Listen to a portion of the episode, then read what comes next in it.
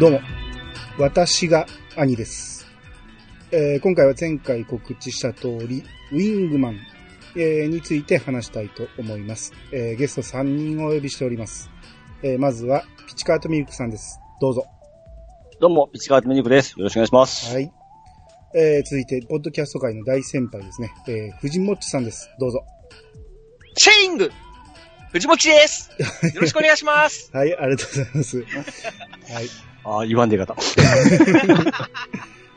はい。えー続いて、こちらも大先輩、えーカステルさんです。どうぞ。はい、どうも皆様こんばんみ、カステルでございます。はい。えー今日は皆さん、よろしくお願いします。よろしくお願いします。よろしくお願いします。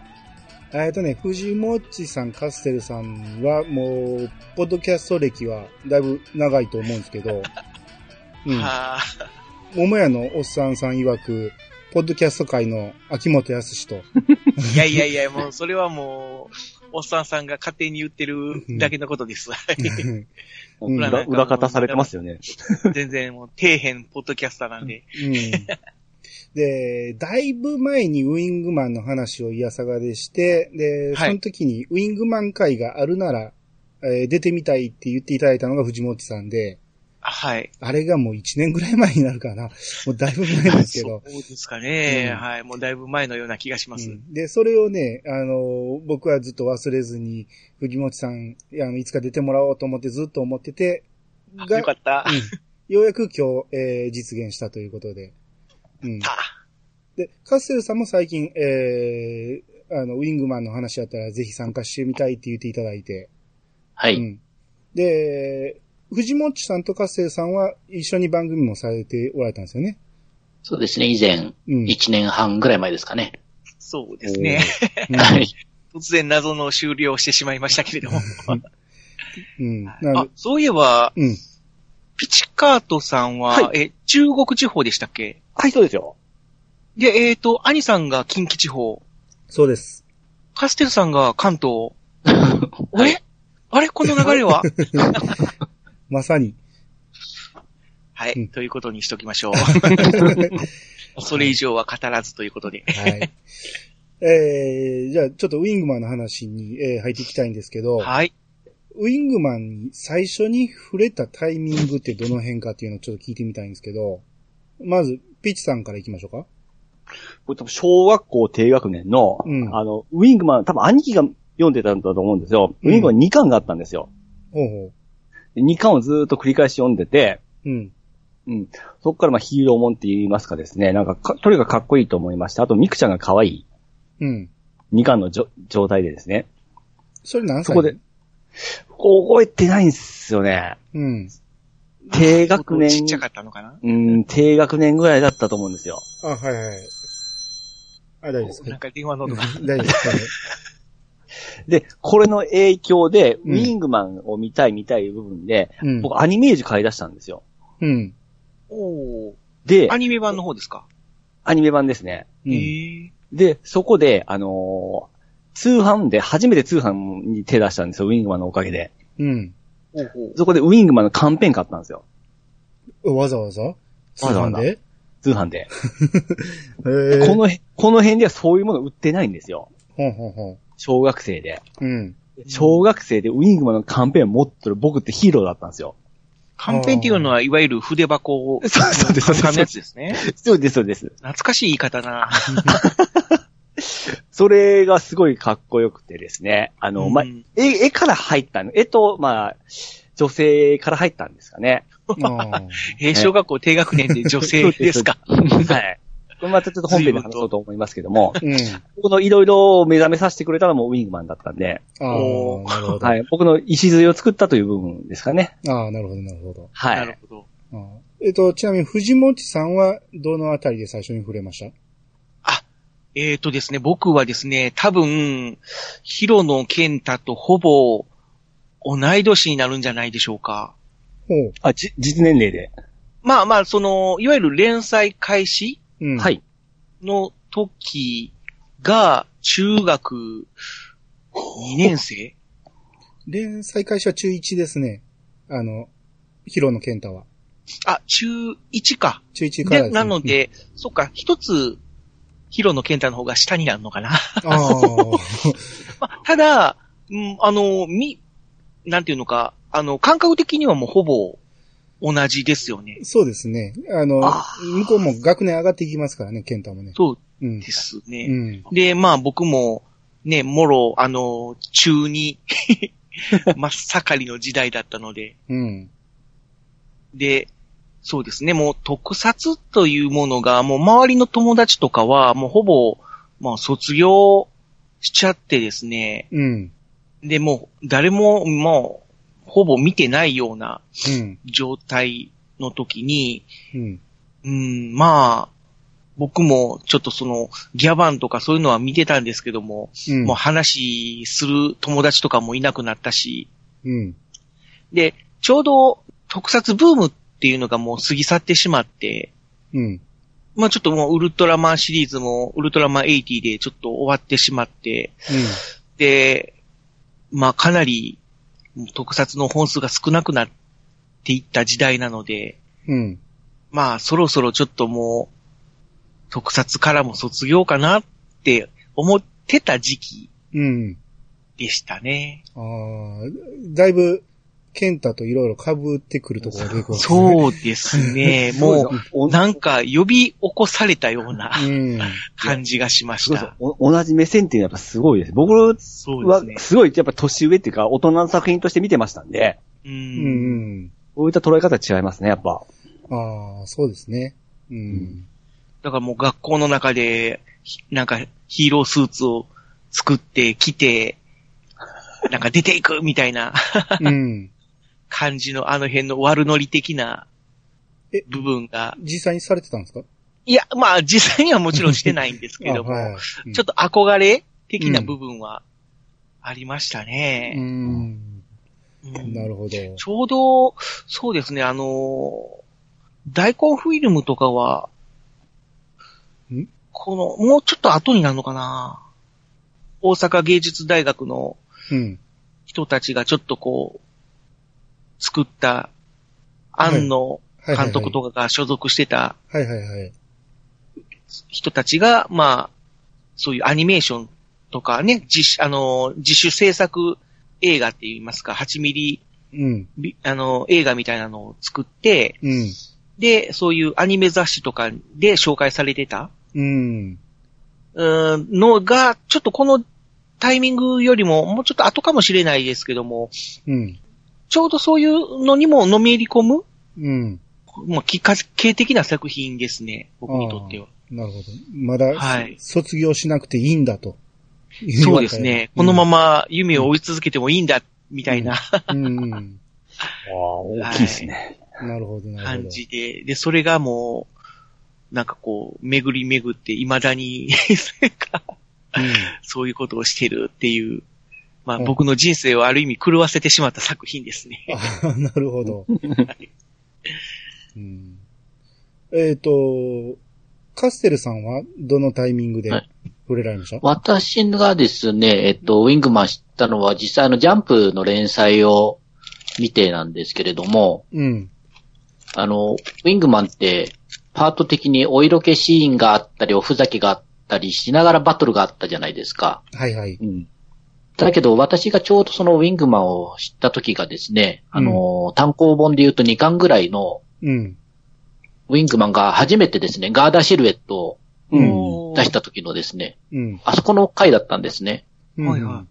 ちょうどあの、ジャンプでは一番最後の、まあ、あの、ところにあったんで、うん。あはい正直、いつ、いつ打ち切りたんでてもおかしくない位置ではあったんですけれども、うん。その時のウィングマンの話がですね、本当に、あの、ヒーロー、ヒーローした話で、うん。敵が迫ってきて、危ないって時に、そう、あの、ガーダーシルエット、新兵器を出して、うん。で、敵を倒すみたいな。うん。で、敵が空飛んで逃げようとしたので、空飛んで追いかけようとしたら、敵が合体して翼を引きちぎられるっていうところで、うん。私が見たウィングマン終わったんですよ。ああ、はいはい。もうそれでだから、あの、その、その1話だけでもう本当にヒーローが変身して、かパワーアップしたのに、敵もパワーアップして、最後にピンチに陥る。次どうなるんだろうっていうので、うん。本当にその1話でわしづかみになって、うん。、で、後に、えー、そこから毎週ジャンプをちゃんと見るようになって、コミックスも一巻から買い始めてっえーうんていう。形の流れですね。おー、なるほど、なるほど。はい。二巻、二巻ハマりは僕と一緒ですね。はい。あああんまり被ってないと思うけど。いや、そのシーンすごくわかりますもの。ああ、それ、それはみんなわかりますよね。ええ最初にガーダシュレート出た時はね。うん。はい。そうですね。うんあの、結構ヒーロー漫画っていうのは、まあ昔からあるのはあったんですけども、うん。なんか漫画版のヒーローっていうのは、特撮と違って、完全にちょっと顔が見えてるとか、うん。ね、あの、例えば目はゴーグルで隠れてても、口は出てるとか、髪の毛はもうバサッと出てるとかっていう形で、なんか完全なヒーローっていうよりも、やっぱり漫画テイスト、うん。やっぱり表情とか、そういうのが伝わりやすい、読者に伝わりやすいような書き方をされてたっていうのがやっぱり多かったですけども、うん。このウィングマンで初めてじゃないですかね。もう完全にオリジナルの、もうその人間の肌の部分が全く見えないうん。ヒーローっていうのが登場したのあが。あ、そうですね。あの、フルフェイスなんで、うん。あの、言ったら、ウルトラマンにしても仮面ライダーにしても、目と口はあるんですよね。そうなんですよねあのデザインの中に。でも、うんウィングマンには一切ないんで、はいはいはい。デザイン的にはかなり新しいデザインだと思う。ですね。うんウルトラマンなんかは、あの、漫画版のウルトラマンって結構口がパクパク動いてたりしてますもんね。そうなんですか。実際に喋ってるみたいな。へえ、そうやったんですね。なんか、うん内山、あのー先生の漫画とかでも、うん。割と口がパカって開いてたりとかして。ほうほうほう。へえ。あの、僕はですね、前にちょっとイヤサガでも喋ったんですけど、もうジャンプはずっと読んでて、ジャンプの中でそのウィングマンの連載っていう1話をね、見て、もう1話のラストで、こう苦しみ出すケンタ。あはいはいはい。うん。あれを見て、僕はもうあそこですでにわしづかみにされて、ほう。めっちゃいいのタイムリーでしょ。そうそうそう。もうその時に見てたんですよ。うん。うん、めっちゃかっこええと思って、この先どんなんやろう思って、こう、とにかくヒーローもんに対しての、まだ僕小学校、中学年から高学年ぐらいだと思うんですけど、中学年ぐらいかな、だと思うんで、もう一番ヒーローもんに過敏な、えー世代やったんで、もう女の子っていうよりもとにかく戦ってほしいっていう感じで、うん、おうん。ーあの、デザインのかっこよさと戦闘のかっこよさっていうところに惹かれてましたね。そうですね。初めて、ウィン、あの、ヒロノケンタがウィングマンになるときに、うん。その、中、中間形態っていうとちょっと語弊があるかもしれないですけども、うん。あの、どう言ったらいいんでしょうね。あの、デジタル表はいはいはい。みたいな感じの、うんあの、耳は耳の、あの、そうそうそう、なんかこう、うん縦線、横線がわーって入るような、うん。あれ、なんていう表現したらいいんでしょうかね。なんでしょうね。3G なんでしょうねグラあの要はグラフィック、CG グラフィック的な、なんか。的な、まあ、うんそんな感じですかうね。ん。ああいう表現を漫画でやったっていうのが、うん。なんかすごく斬新だったっていうか、そこにやっぱり惹かれたっていうのはありましたね。そうですね。う。うんジャンプ読んでてほんまに僕はあれでがっつりわしづかみにされて、単行本も発売日に全部買っていきましたんで。あ、そこまで？そうですよ。まあまあ当時ほとんどの好きな漫画はほとんど買ってたところもあるんですけどね。う。うんん。あとはやっぱり僕が個人的に惹かれたのが、うん。なんかこのウィングマンのデザインとか、うん。設定っていうのを見てると、うん。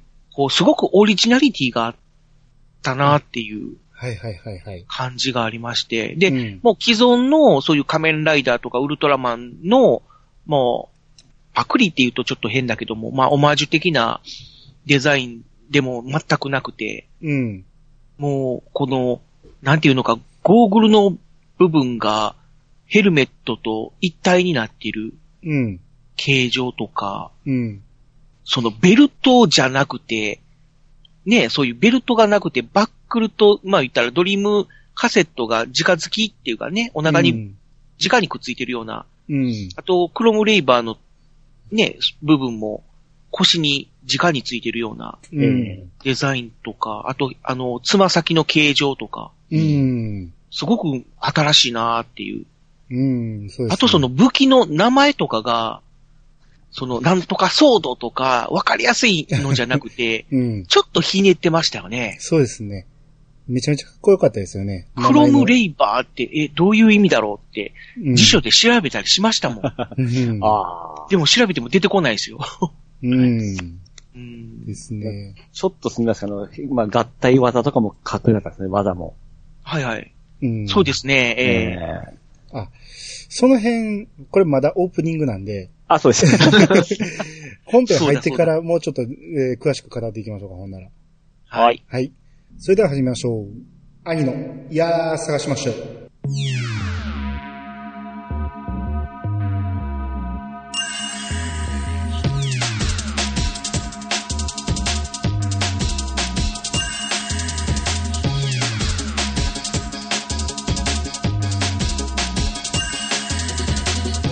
この番組は私兄が毎回ゲストを呼んで一つのテーマを好きなように好きなだけ話すポッドキャストです。改めまして、どうもです。改めまして皆さんよろしくお願いします。よろしくお願いします。お願いします。今回も、えー完全ネタバレですんで、えーまだ読んだことないけど、えー読んでみたいという方は一旦止めて、読んでから聞いてもらった方がいいと思うんですけど、えー読んだことなくてもね、あの、どんな話かっていうのはこの後ちょっと説明しますんで、えーこれ聞いて、えー楽しんでもらうっていうのもありかと思いますんで、その辺は、えー自己責任でよろしくお願いしたいと思います。おーい。えーじゃあ、いつも通りウィキペディアから軽い、えー説明をしたいんですけど、はい。ウィングマンは桂正和による日本の SF 漫画作品、及びそれを原作とするテレビアニメ、ゲーム、また作中に登場する変身ヒーローの名前でもある。という、まあ、ウィキペディアのざっくりとした説明なんですけど、はい。えー、まずね、えー読んだことない人とか、もう大昔に読んだんで内容忘れたっていう人にちょっと思い出してもらうために、うんえー、もう5分でわかるウィングマンっていうことで、もう最後まで、えー、説明したいと思いますんで、あ、5分で。5分で収まるかどうかわからんけど、はい。はい、行きたいと思います。えー、もし、えー僕のね、えー、どっかから抜粋したわけじゃないから分かりづらいかもしれんけど、えー、とにかく僕の言葉でちょっと説明したいと思います。おい。特撮ヒーローなどに憧れる、ひ主人公のヒロノケンタっていうのがいまして、まあ中学1年生なんですですけど、うんえーある日ね、えークラスメートの、えーまあ保健委員でもある小川美久に、えー恋心を抱きまして、うんで、その後帰り道に、えー空中からね、こう気を失った状態で、えー落ちてくる少女が、えーいまして、で、それを助けまして、家まで連れて帰ります。この少女。まあこの時点でちょっとかなり危ないと思いますけどね。ギリギリギリの話だと思いますけど。で、この時少女がね、持っていた、えー書いたことが実現されるドリームノートっていうノートがありまして、えーこれに、えー勝手にね、自分で考えたえーヒーロー、ウィングマンを書いてしまうんですね。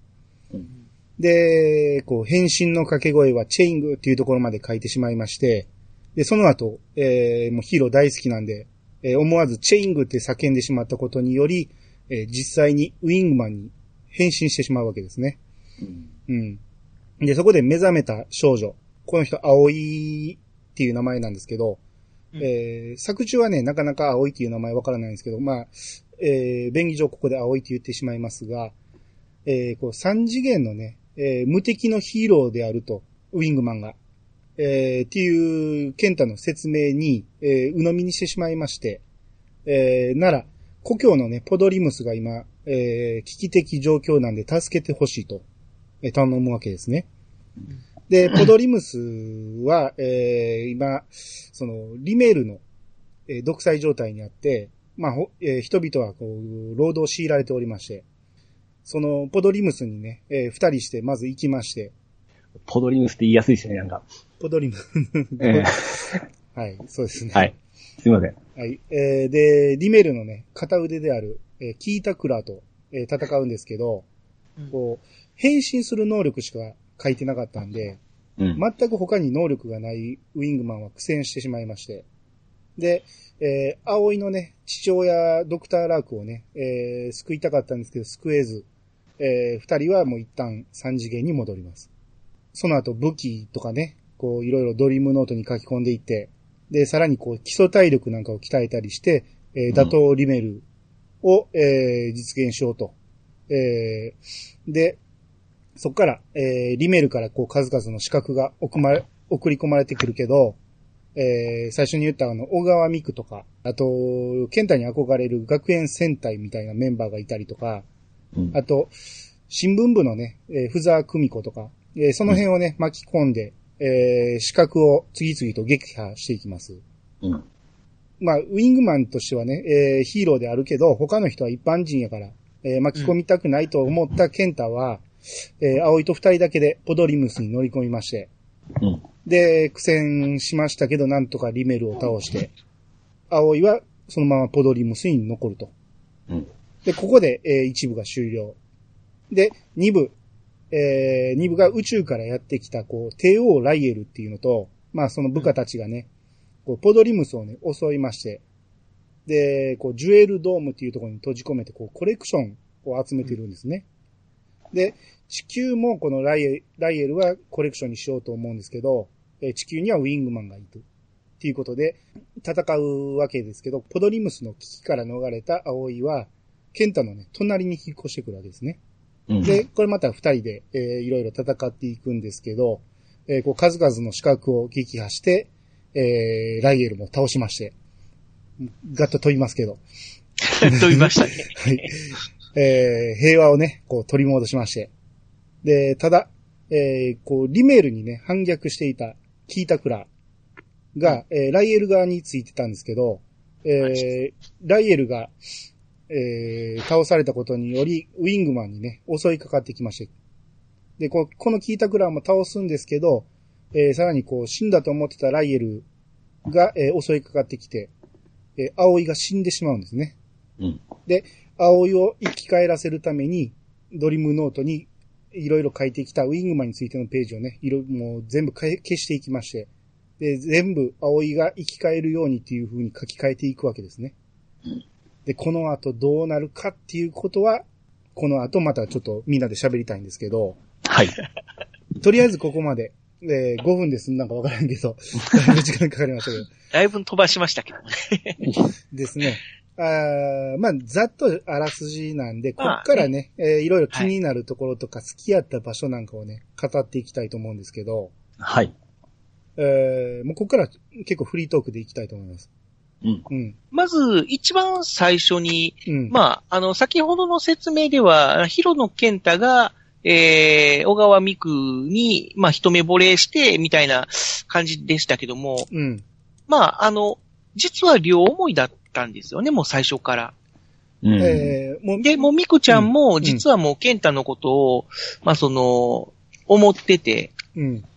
で、えーっと、その、ケンタが、まあ、先生に頭、あの、要は、ヒーローごっこっていうか、まあ、その時はね、その自作のウィングマンの格好をして、うん。あの、僕は正義のヒーローだって言って、その、授業中に居眠りしている、うん、まあ、男の子に、まあ、決決済を加えるっていうんですかね。まあ、そういう注意をするべく変身して登場すると。うん。いうシーンで、えー学校の担任の先生が、まあ、あの、いい加減にしなさいって言って頭をパコーンって殴って気絶しちゃうんですよね。うん。うんまあ、ケンタが気がついたら保健室にいて、で、隣には、あミクちゃんがいたと。うん。で、君は？ってそこで初めて聞いて、あ、うんあの、私保健員だからって、うんうんいうことで、で、そこで初めて面識ができると。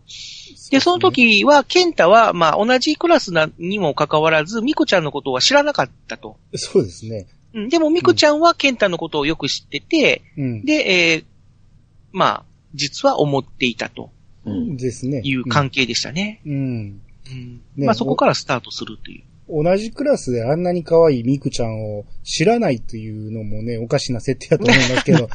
うんねそれをまあヒーローに夢中いうことですから。ああ、ままあ、あでも、ただね、うんその、ミクちゃんはまあ、じ、その時はすごく地味な女の子、地味というか、あの、おとなしい女の子っていううん、そうですね。ことだったので、まあ、うん目立たないようにしてたんでしょうね。うん。でも、目立た、目立たない子が身体装備ですからね。う んまあまあまあ、ね、その辺は漫画やから。ねで、この日初めてこう、ミクちゃんの存在を知ったのに、もうこの日から急にもうすぐにミクちゃんって呼び始めますからね。うん、まあまあ、その辺は、えー、まあ最初っからもうね、二人は惹かれ合ってたっていう感じでしたね。そうですねう。ん。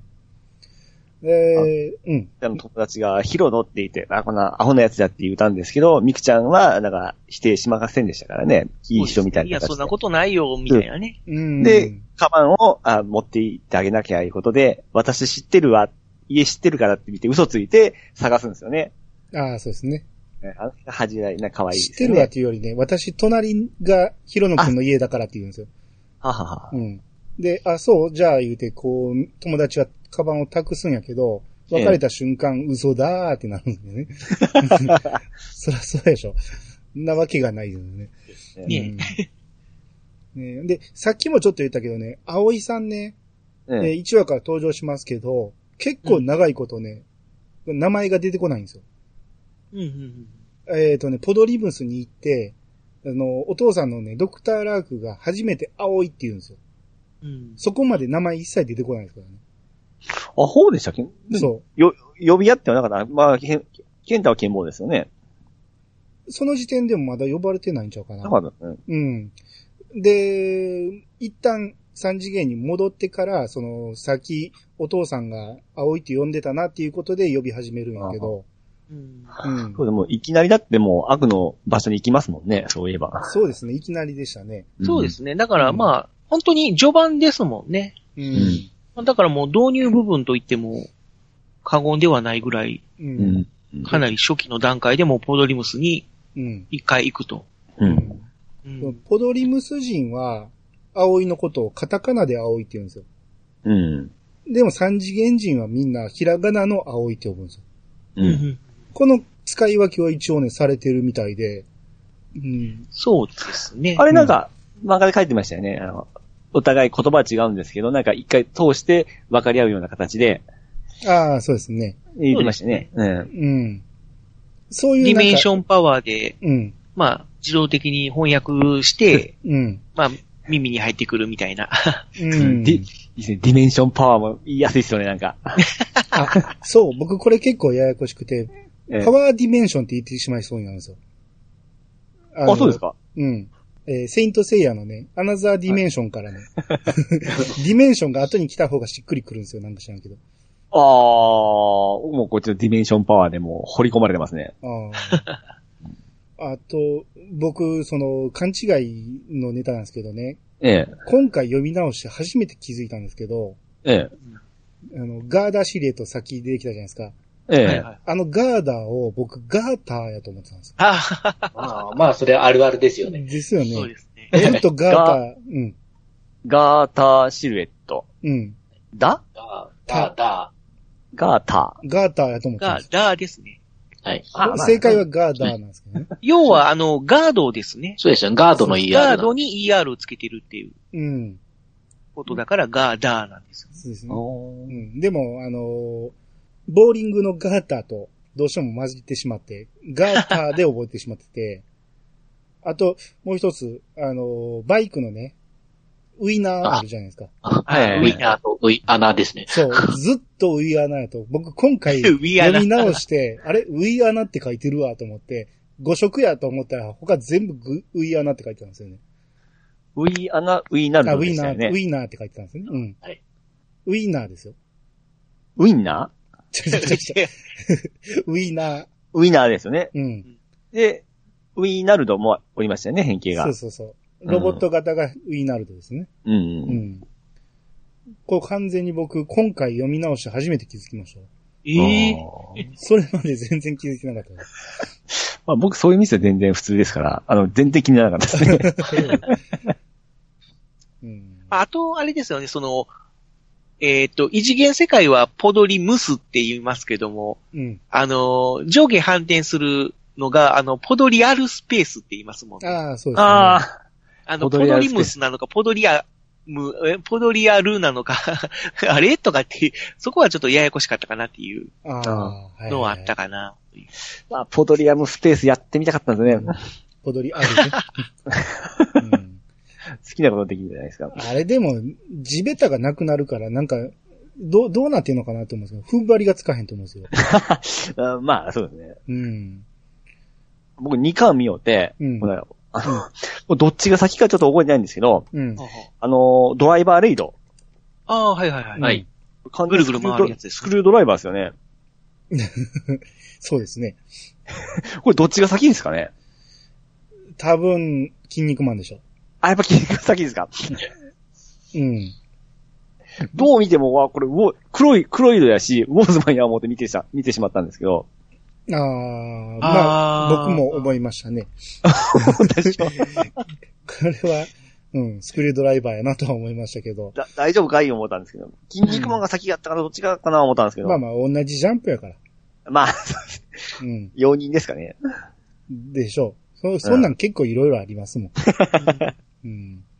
えー、だからそれで言うと、あのーえー鳥山明が出てきたりはいしてるし、あああ、あ、キャラ、ラ、キャラがね。うん、ドクターマヤリトっていうのができません。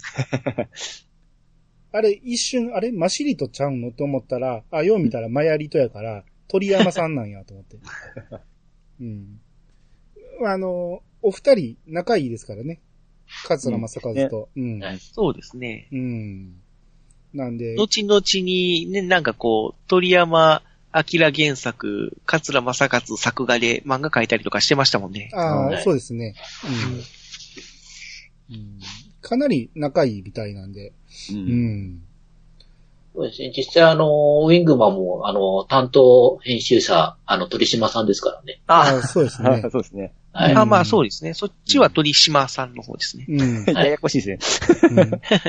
もともと、あの、桂先生的には、もうガッチガチのヒーローもん書きたかったんやけど、うんあその鳥島さんが、いや、それでは受けへんから、女の子もっと出して、全面的に出して、そのラブコメにしてしまえと。うん。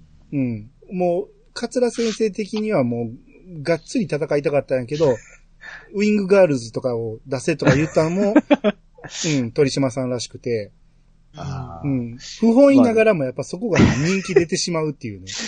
そうですね。うんそこに引っかかった人は多分、容器がおると思いますねうん。僕含めですね。うんまあねやっぱりウィングガールズあってのウィングマンっていう感じもしますしね。うん。まあ、とにかく、その、よく書かれてたんで、女の子の、もう、可愛いのもあるし、うん。あと、よく服が破れるし、でも、あのー久々にその一巻から見直して、うん、まあ、どの漫画家さんでもそうです。やっぱり一巻って、まだ書き方甘いじゃないですか。うん。で、この頃まだ女の子に定評はなかったですね、最初の頃は。まあ、このデ頃からありましたデビュー、デビューですからね。ですよね。うん。まだですね、あのー勝田先生のこの、もう、テクニックといいますか、その、下着の書き方、うん。それがちょっとまだ甘いなと思って見見ましたね。あ、さ一巻の頃は？一巻の頃は。そうですね。どんどんどんどんリアルになっていきますね。まあ、そうですね。うん普通の本当あの、少年漫画のパンツの書き方じゃないですか、この頃、うん一巻に。うん甘いなって思って見てましたけどね。だんだん、こう、シワがリアルになっていくんですよね。シワやら柄やらですね。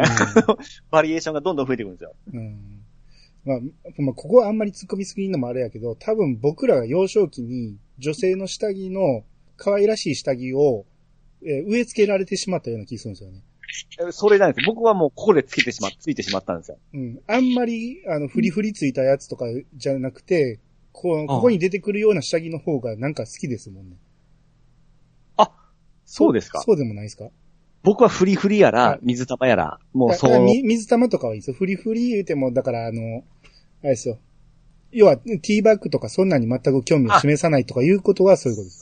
そうです、そうです、そうでうんす。そうですそうですうん、ここに影響をかなり受けたような気はしますね。はい。ううんん。まあ、とにかくよくむしられましたね。そうですね。綺麗に、綺麗に服だけ破けますからね。うん、ダメージ受けずに。うん。今これアウトでしょうね。アウトですよ。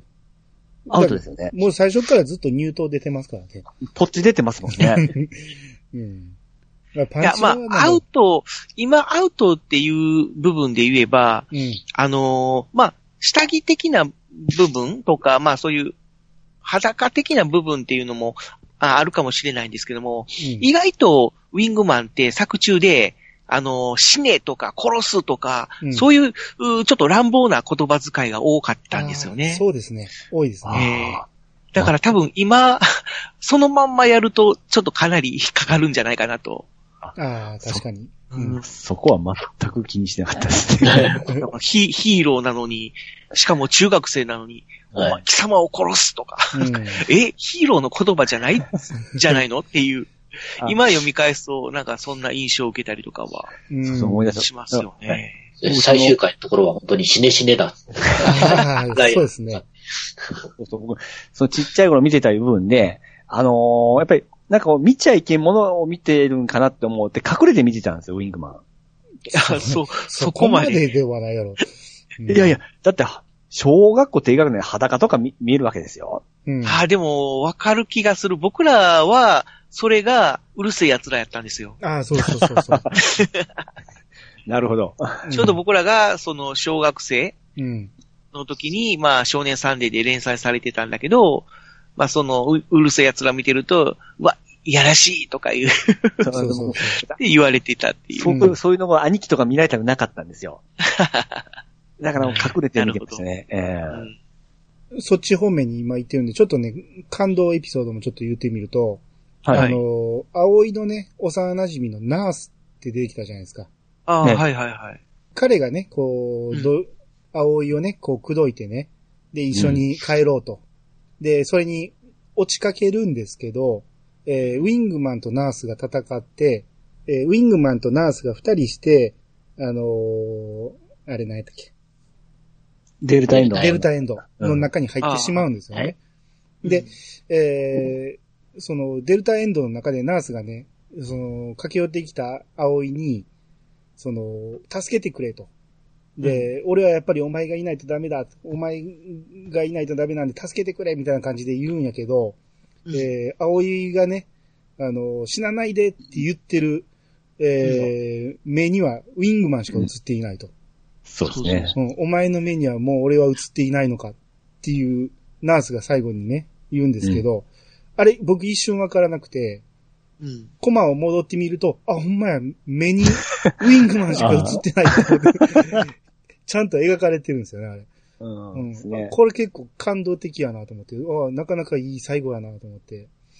でもそれ倒した後に、うんあの、殺すことはなかったんじゃないって、なんかちょっと怒ってたじゃないですか怒。ってたんですね。うん。あどっちやねんって僕思ってましたけどね。いや、あれは複雑な乙女心じゃないですか。怒りますか？その複雑な。そのエピソードですけれども、うん。漫画版はそれなんですけども、うん。アニメ版が改編されてたんですよね。ああ、うん。僕、それ今回ちょっとそこだけ見ましたわ。ねえ、あの、要は、ウィングマンの敵といいますか、本性を表してう、ん。で、まあ、その、一応漫画版では、まあ、ウィングマンがデルタエンドで倒すんですけども、うん。まあ、アニメ版の場合は、なんと、この、葵が、このナースを倒してしまうんですよね。うん、なんですよね。で、ええ あの感動的なあれないやんと思って、普通に倒して終わりかいってなったんですよ。普通に倒してね、うん。よくも裏切ってくれたわね、みたいな形でねう。ん。え、乙女心。ええみたいな。うん。ナースの声、あの、島田敏さんですよね。そうそうそうそうそうねはいはいはい。うんこれでね、今回その漫画でね、その後のさっきのその、葵がケンタを責めるシーンね、殺すことないじゃないっていう。で、それで、ケンタに抱きつくわけですよ。うん。で、その後ろに、あの、ピンクがいてるんですよ、桃子が。はい。はいはい。最初はこっち向いてんのに、抱きつくシーンで横向いてるんですよ。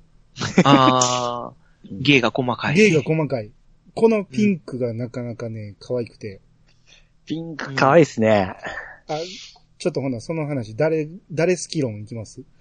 っていうかこの、今、ピンクって言うて、ウィングマン知らない人はポカーンとなってるかもしれない。うん。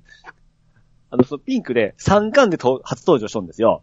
うん。まあ、いわゆるね、正義マンっていうそうですね。キャラクターが3巻でうん。登場して、初登場時の、あの、森本桃子の髪型見ました？あはい。い芋臭い。ダサく。誰やっていう感じですよね。ですね。速攻改変されてましたけど。うん。だから、最初は本当に正義マンの一メンバーやったんかもしれないですね。ああ、うんなるほど。で、それが、まあ、あの、鳥島さんに、うん。あの、女の子を出すんだったらもうちょっと可愛くしないとダメだよ、みたいな形で改変させられたんかもしれないけど、こなるほど、そういうことですね。うん。そうですねこ。はもうなんかこう、視覚関係に、なんか、つなげましょうよ、みたいなうん。こいつ。形になったのかもしれない。うんで、まあ、ただね、その、可愛くはなったけども、うん。なんていうのか、そばかすだけはちょっとあれが残ってたっていう。あれがいいんですよ。そうそうですね。えうん。あの、ちょっと、なんていうのかな、そのコンプレックス的なうん。部分がうん。だね。で、その、正義マンっていうのが、まあ、いわゆる戦隊ヒーローものの、まあ、オマージュって言いますか、まあ、赤、青、黄、緑で桃色うん。の、まあ、言ったらゴレンジャーみたいな感じの、えー、5人組で、うん。で、その中の森本桃子ちゃんは、まあ、ピンクやったとうん。いうことですね。だから、ねあの、みんなからピンク、ピンクってうん。言われてるという、うん。ですね。そいうの、キャラです。髪型が変わって、こう、狼ヘアみたいなんから、こう、サラサラの髪に変わるんやけど、変わった直後にね、一時期ね、左側をね、ゴムで留めてるんですよ。ああ、うんそうでしたね。うんはいはい。あれがね、束ね方がね、最初一周目変なんですよ。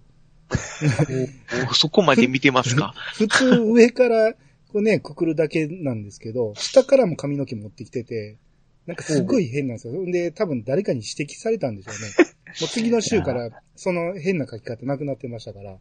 うんん。まだこう書き慣れてなかったんでしょうね。ですね。女の子書き慣れてなかったですよね。うんあちなみに、こう、数々女の子出てきますけど、うん。まあ、こう、大体こうね、青い派とか、ミクちゃん派とか、いろいろあると思うんですけど、うん。えー、じゃあ、先に藤本さんから聞こうかな。誰派とか、当時誰派、もしくは、今やったら誰に変わったとか、そんな話あります？うーん。そうですね。まあ、一番感情移入しやすかったのはやっぱり森本桃子ちゃんほうほうほう。ですかね。ほう。あ、の、ミクちゃんはちょっと優等生すぎるし、うん。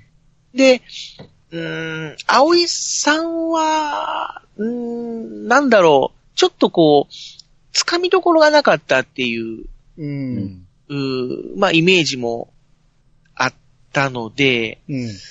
まあ、そういう意味では、影から応援してると言いますか、支えてるっていう、まあ、森本桃子が一番感情移入しやすかったかなっていう感じですかなね。るほど。カッセルさんは？誰が一番？そうですね。私はとりあえず、まあ、葵さん推しではあったんですけれども、う。うんん。あの、途中からですね、あの、帝王ライエル、ライ、ん？あ、イライエル編。はい、ライエル編のですね、ドクタービム。あ、ビム。ははいはい。あの肌が、あの、あの、あの子が可愛くて、可愛くてって感じで。ああ。ド S じゃないですか。いや、あの、なんといっても、あの、マグネットプラスの時のですね、うんはいはい。あの、バレンタインチョコ、チョコレートの中に、うん。あの、食べると磁石人間になってしまうという成分を入れて、うん。はいはいはい。人間にチョコを食わして磁石人間にして、うん、で、ペットに、ペットにしようっていう策略を考えたけど、う。うんん。作ったチョコが小さすぎて、バレンタインの時にチョコばらまいても誰も買ってもらえなかったとかっていう、ああいうありましたね。お茶目な失敗なところが、いわゆる、あの、一口チョコっていうやつだよね。そう。うん。うんあれをね、500円のところに入れてしまったために、誰も買わなかったっていうね。うん。で、それを、あの、誰だっけ？ふざくん敵の、ふざくんじゃなくてあ、あの、えーったと、だのモブキャラみたいなに、モブキャラ、あー違う違う違う。モブキャラじゃなかった。えーっとね、ライバル、ライバルじゃないや、えーっ将と、軍。名、前が出てこない。バルド将軍。あ、バルド将軍か。そうそうそが、なんか食べちゃうんだよね。そうそうそうそう。で、そっからギャグ展開になるんだよね。そうですね、ひっついて、ね、うん。やめなくていいぞみたいなこと言ってましたね。そうそうそう。あれとかでキャラが変わってきたぞ。ライエル編はだいぶギャグ要素が増えたし、うんギャグ要素とお色気要素お色が。かなり増えましたんでね。そうですねで、僕意外と、なんかこう、い、きなり、えーなんかこう、吸血鬼編みたいな形になって、うんあれ、なんか急に雰囲気が、あの、おどろおどろしくなったぞってそうそうそう。思ったけども、うんそれも本当に一瞬で、でしたね。でしたね。はい次の怪人が出てくる頃に。にはもう完全にもうギャグ路線になってたし、うん。で、またこの、ライエル軍の、あの、作戦も、す すごいなんか幼稚っぽいというか、そうですね。うん。うんああれとかって、こ、こんなんやったっけとかって。で、うん言う割にはもうなんか最後の最後でなんか、人殺したりとかして、急に、あの、うんなんだ、その、将軍のお姉さんが出てきた、うん。あのこ時でしたっけね。うん。で、なんかロボット戦士の、えっ、と、なんだっけ、あの黒い、ガルダン。ガルダンか。はい。ガルダンが出てきた時に、そういう、その、中学、中学の生徒を、なんか、こう、落としたりとかしてね、ビルの、高層ビル。ルから落としたりとかして、うわーみたいな。うんあの子たちどうなったんでしょうね。ね何人か死んでますよね。で、でも、最終的に生き返ったのかな？それとも死んだままなのかいや、な生き返る描写を、あまあまあ、その辺は最後語るけど、最後戻るねまあまあ、ちょっと時間がね、戻る話があるんで、はいはいはい。うんその辺は助かったと思った方がいいかもしれないですけどね。そうですうね。ん。気持ち的には。ですね。うん。まあそういう、なんかこう、ギャグとシリアスが、うん。ちょっとこう、うまく噛み合ってなかったなっていう部分はあったかなっていう。うんちょ、ちょっと急でしたもんね、あの、第2部は。うん。えっ、と、ほな、ピッチさんは女の子誰が？僕はもうずっとあの、3つミックちゃん愛してるだったんですよ。うん。テレビ版だ。で、ずーっと好きだったんですけど、うん。うんで、その当時見とった若い頃はもう、ももこちゃんうん。あちょっと年なこいつと思って見てたんですけどね。で、せ大人になって読み返して、うん。うん。ミクちゃん見ますとですね、うん。めんどくさこいつ思ってですね、うん。あれって思ってですね、うん。ももこちゃん可愛いぞって思って、もう、ひっくり返ったんですよね。うん、そうですね。なんなんですか？ね昔はあの、私そういうことするの良くないと思うわ。ないと思う。可愛いと思ってたけど、そうで今 結構鬱陶しいですね。どうしいですね、うんこれ。もう、ももこちゃんだったら今でも通じるぐらいな、なんか、こう、ラフな感じがですね。ですねたま。明るいしね。んそうです。。うん。うんで、あと、ふさわさん。うん。あの子メガネ取ったら可愛いですからね。あ、最初はめちゃめちゃ美少女まあで、うん、出てきてましたけどね。うん。あと僕、葵さんはないんですよ、やっぱ。未だにないですか？ないですね。ああ。あら、そだって、葵さんあれ本当の顔じゃないですからね。う。そんなこと言うたら。いや、僕もう化粧しとるもん、もんじゃないですか。いやいやいや。その、その顔を見てどうかですよ。あ僕はもう、それは許せないですね。あれは本物じゃないということで、僕はもう、葵さんは論外です。ええ葵さんファン多いのに怒られるよ。あ、これ、結構多いですよ、葵さんファンは。多いですね。うん。で、まあ、見た目的に僕ちょっとああいう強気な子はちょっと苦手なもんで、ああ、はいはいはい。やっぱり葵さんはやっぱり好きになれなかったですね。うん、なるほど。兄さんは？僕はね、まあ、当初ね、そんな誰が好きとかあんま思ってなくて、やっぱり戦闘シーンに夢中やったんで、あんまりこう、女の子を誰がとか思ってなかったけど、やっぱその中でもミクちゃんを中心に見てたと思うんですよ。あの、まあ、ヒロイン扱いでしたからね。そうそうそう。うんうん。で、今回見直してね、あ、うん葵さんなかなかいいやんって思って、うん。葵さん、あ、結構可愛いし、いろいろこう感情の起伏もあって、いいなと思ったんやけど、うん。ずっとやっぱり目に留まるのは、あの、ピンクなんですよ。やっぱそうですよね。やっぱ見直すと、やっぱピンクが一番可愛らしいんですよね。うんうん。ストーリーでやっぱり葵さんにシフトしていったじゃないですか。うん。まあ、作者もそれが伴ってですね、ミクちゃんの扱いがすごい雑になってきたんですよ。ああ、まあまあ確かに。雑、雑というか、その、えなんだろうか、あの、状況に流されてるキャラっていううん。なんか、感じがすごくしますよね。ヒロインではなくなってきたような感じなんですよね、なんか。うん。あの、最初の頃は、あの、テレビ局でね、こう、肌が、肌けてしまって、お尻がね、出てしまってたんやけど、その、このお尻は、ミクちゃんじゃないよ、葵だよっていう、あの、注釈がついてたんですよね。はいはいはい。要は、ミクちゃんはそんなシーン見せませんよっていう感じだったんやけど、うん。終盤、完全にむ、向かれてますからね。もう、あの、特にライエル編なんかすごかったですよ。ですよね。そあれ、ほんまもう。まあ、雑と言っていいのかわからんけど、まあ、確かにシフトはしていってると思いますね、葵さんにね。うんまあと、その、なんだっけ、えーっと、うーんと、なんだっけ、なんか、あの、服が破れても、その、水着みたいな、うん。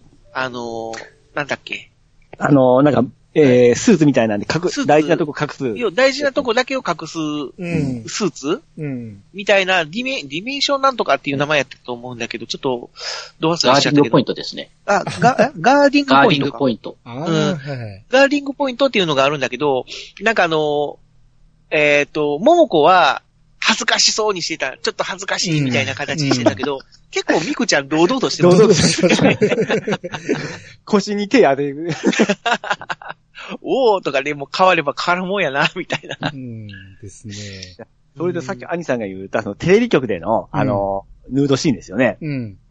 もう僕、これ、衝撃でしたね、最初。ああ。もうドキドキドキドキして、うん。いや僕の大好きな、僕の大好きなミクちゃんが、う。うんん。まあ、この漫画で見るとちゃんと隠されてますよ。うん。ただ、現実に言いますと、この後ろのどうでもいい男の子が、あの、ミクちゃんのお尻を見てるわけじゃないですか。そうね。うんそんなことを考えて、僕すっごくこう、ジェラシーっていうかですもう、いても立ってもおれなくなったんですよ、当時。羨ましいみたいな感じで。ああ、もぞもぞしてたわけですね。そうです、もともと。うん。で、この、ヒロの、まあ、ケンタも、これ絶対ミクちゃんこれ下見えますよね。ああ、そうですね。あの、段ボールの中に入れたんかな？なんかそんなんじゃないあ、うん。あ、ダンボールは、違ったか？えっと、葵と桃子じゃなかったかな？ミクちゃんもなんか最初に入ってたんあのミクちゃんを最ですけど。初に段ボールに隠して、うん。あ、そうかそうか。で、その後に葵と、えー、桃子が段ボールから手と足を出して、ああ、そ、あ、そ、そっちか。そっちのイメージがそうですね。あったから。うん。あれは自発的に来たんやけど、うん。ケンタは、あの、ミクちゃんを隠すことしか、もうと、あの、頭にないんですよね。あそうでしたねう。ん。この、この隠し方して絶対下が見えるじゃないですか。うん。これ大丈夫なんかなって、もうすごい心配してたんですよ。いらん心配やけどね。まあ、その辺は漫画やからということで。そうな、うんいや、そうも折れんかったんで、ほんまどうしようもなく気になって気になって、うん僕のミクちゃんって思ってたんですよ。うん。注釈といえばええ、あ、ごめんなさい。うん。はい。いいですか？あの、注釈といえば、その、初期の桂先生ってすごく注釈入れてましたよね。ああ、ついてましたね、結構。なんか、要所要所で、なんかこう、要はもう作者自身を出したり、うん。なんか余計な注釈がすごく多かったなっていう。ですね。あの、場面場面転換するたびになんかうん、いきなり放課後みたいな、こう、あっという間にとか、なんかそういうの結構書いてましたよね。そうでしたうね。ん。あと、これもうちょっといいですか？すいません。うんはいはいはい。私も行くんですけど、うん私も行くんですか？ここのシーン、このみんなが裸になるシーン、これもすごい印象やっぱ残っとって、うん。まあ、大人になってそういう、まあ、ビデオ見たりするじゃないですか。うん。はい。あの、みんなが、その、男と女がいっぱい裸になってる状態におるような形ですね。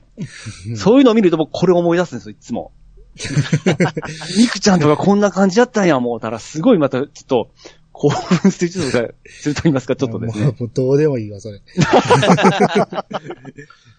せっかく話変えたのに。あ、ごめんなさい。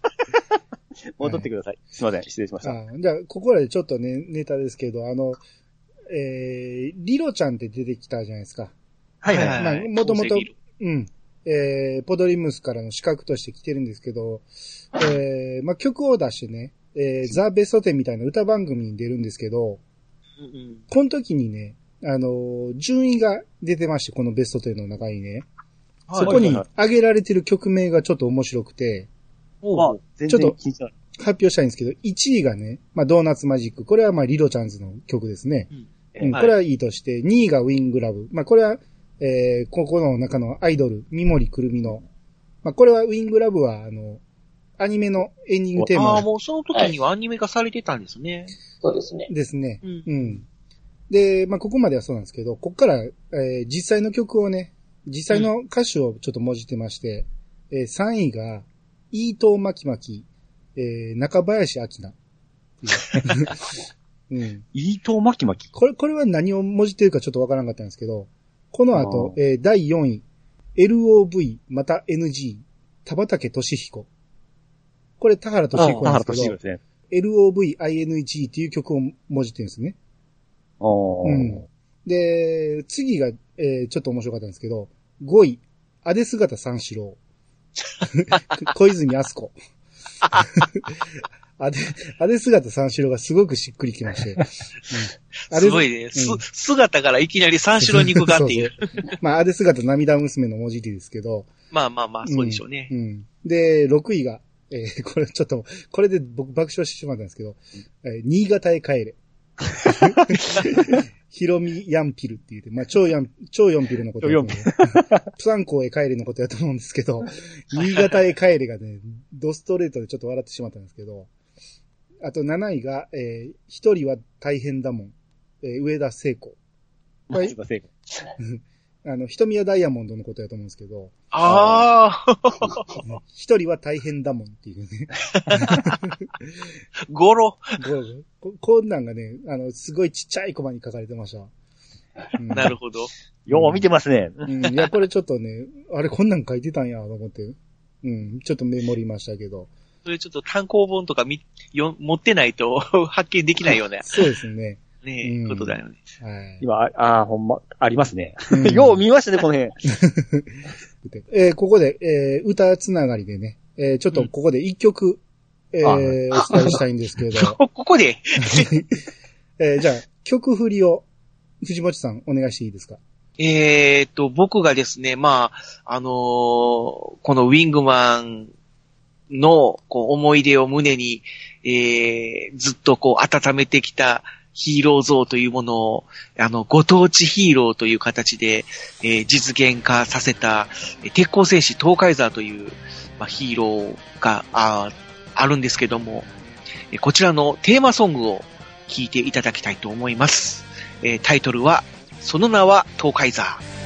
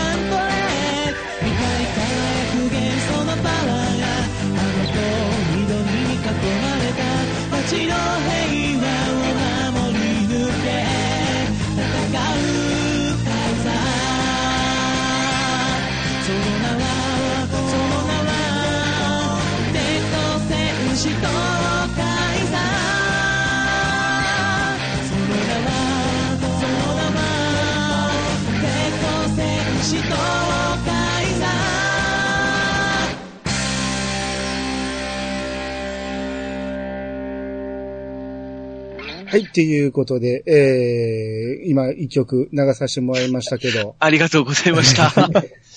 びっくりした。ね、素晴らしい。ウニグマンの主題歌が流れんかと思いました。さすがにそれはさすがに、うん。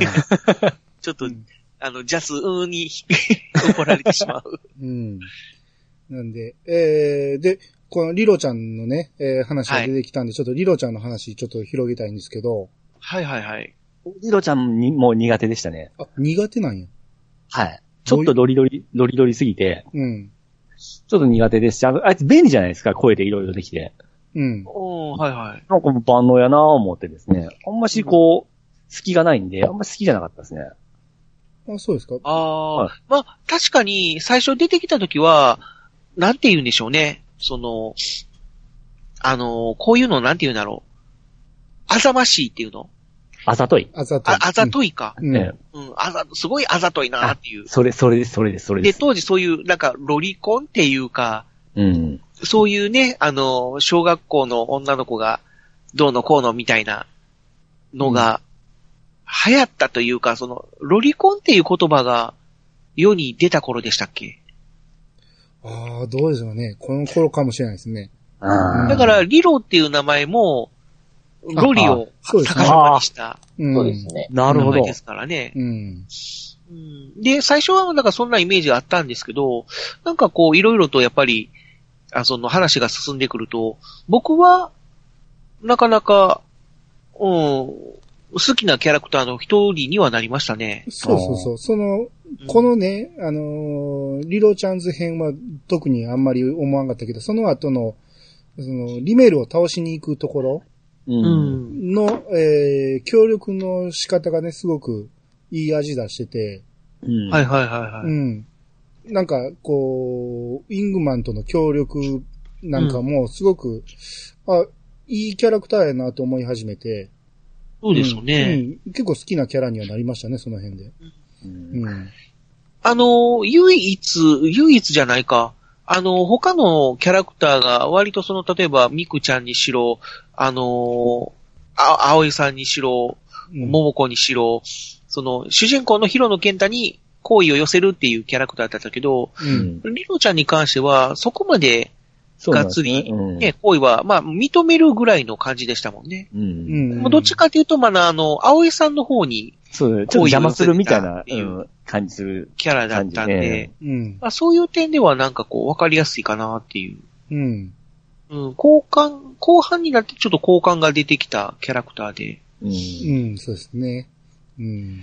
で、あと、リロちゃん、ズーの方ですね。あの、バンドを組んで、はい。で、まあ、リロのその超能力で、メンバーを、その、その気にさせて、で、えーいきなり、そういう、なんか、高級トラックみたいなのに、あの、機材とか全部乗せて、あの、あれは、ホコ天か、どこかなんでしょうかね。うん。どっかにトラックをガーンと乗り付けて、そのまま荷台をグワーって開いて、うん。まあ言ったらゲリラライブを始めるといううん、そうですね。シーンがありましたけど、うん。あのシーンが僕すごくインパクトがあって、うん。あれずっと憧れてたんですよ。あれでトラックで乗り付けて、まあその、ガバッと開いて、うん。まあそういう何かをするみたいな。うん。うん。で、今年の、と、子供の日のイベントに東海座としてお呼ばれされたんですけども、うん。で、その時屋外ステージやったんですね。はいはい。で、あの、こちらの方でショーをさせていただ、あの、ショーをしていただきますって言って、舞台を見せてもらったのが、そのトラックステージやったんですよ。おおおーおーって思いましたね、そこで。なるほど、なるほど。それは、ええなかなか熱いですね。もう、数十年経って、ついに 夢が叶うという。だから、そのトラックがバッと開いた状態のステージで、えー東海座ショーをさせ、させていただきました。おーいいですね。うん。はい。まあ、そんな思い出がはい。できました。うん。あと、リロちゃんの話、それぐらいでいいかな？ああ、そうですね。まあまあ、リロちゃんがね、うん。その、なんだ、えーライエル編の最後の方にちょこっとやっぱり出てきて、う。うんん。その時は嬉しかったなっていう。ああ、そうね、ですずっとフェードアウトしてたから、そうですね。あ、リロちゃんまだ出てきたって言って、そこはちょっと嬉しかったかなっていう。ですね。あの、便利なんですよね。あの、歌声で手錠外してくれるんですよ。はいはいはい。おー、便利です、あいつ。うんね僕、くるみちゃんの方が好きですけどね。ああ、三森くるみ。はい。あの、アイドルの女の子ね。そうですね。あれうん、今でも通じる、なんかなんて言うんでしょう、あの、えー、勝田正和のザ・勝田正和キャラみたいな顔じゃないですか？まあまあ、うん、そうですね。アイドル的な扱いなんで、うんあれですけど、僕はこのウィングマンの中では、まあまあ空気ですね。いや、まあ、活躍してるんですよね。ま あ、そうですね。なんか、ライエル編で私も変身させてほしいって懇願するけど、結局変身はしなかっないですよね。うんたでしたね。うんうんもう、ふ、ふ、ふざわさんでしたっけ、うんあ、ふざわくみこ。うんうんあれの変身も、まあ、ほぼ、ほぼ空気でしたけどね。いや、一応ウィングガールズです。まあ、活 ふざわくみこはウィングガールズの生みの親と言ってもあ過言ではないですからね。まあ、採用されなかったですけどね。衣装は。うん。ですね。くるみちゃんの、あの、アニメ版の声優さんが、あの、堀江光子さ。んだったんで、それはちょっと感動でしたね。もう聞き慣れた声。おーとかって、ほ、本物やとかって思いましたね。うん。うーんそういうね、あの、歌も芝居もできる、ね、まあ、大御所っていう。うん。あと、これ、設定がね、まあ、きっちりとされてないところは結構あると思うんですけど、はいはいはい。途中出てきたね、ドリームノートが一旦パワーアップするシーンあるじゃないですか。うん。ああ、はい海、はいはい。海に落とされた、えーはいはいはいケンタとミクちゃんが洞窟みたいなの入って、そこで、こう、ね、なぜかこう、パワー、ドリームアップ、ノートはパワーアップしたとかいうのがあるんですけど、どこがどうパワーアップしたのかようわからへん。で、ね、こう、俺の力でとか言って、そう、ドクターラーク、葵のお父さんが、うんあの俺の力で一回だけ 変身できるようにしてやるとか言って言って、はいはいはい。その仕組みもようわからへんし、あの、葵のお父さん確か記憶を全部、そのリングに入れて、葵に渡してるはずなんで、なぜこれあが、うん。その辺は、その、ドリムノートに残した、あの、残留思念やと僕解釈はしたんですけど。なるほど。あうんそう言われたらよくわかりますね。ほんほんほん。涙で反応したんでしたっけ、そうですね。あの、海水と涙に反応してみたいな感じで、で、ちょっとこのドリムノートがちっちゃくなるんですよね。そうですね。うん。もともとなんかこう、ドーンとでかかったのが、ちょっとこう、こじんまりした感じになって、うん。で、えーっと、なんか専用のドリムペンでないと書き込めないとか、僕も今ちょっと手元にウィングマンの本はないもんで、うん。ちょっとすごくもう、うろ覚えで喋ってるもんで、うん。めちゃめちゃもしかしたらちょっと間違ってるかもしれないですけどカステルさん確かが、なんかそう、うん。海に落ちて、ほんで、なんかこう、葵ちゃんに生き返ってほしいっていうか、なんだろう、こう、葵ちゃん、葵ちゃん、あ、葵ちゃんじゃないや、ミクちゃん、ミクちゃんって叫んで涙ポロッと落としたら、ドリームノートが、こう、ちっちゃくなって熱くなって、あ、熱くなるのは最初から熱かったんか。そうですね。だから海水で熱くなってたんだな。うん。で、ああの、ミクちゃんの生命をそれで維持してて、で、ケンタの涙で変化したんでしたっけ？そんな感じですね。なんかそんな感じでしたよね。うん。ミクちゃん、でえーっと元気になってましたよね。そうそうそうそう。で、あの、ドクター・ラークのだ残留思念が、あの、ああだこうだとかって、うん。まあ残留思念の割にはなんかすごい会話してたような気はする。まあまあその辺は漫画やからっていうことで。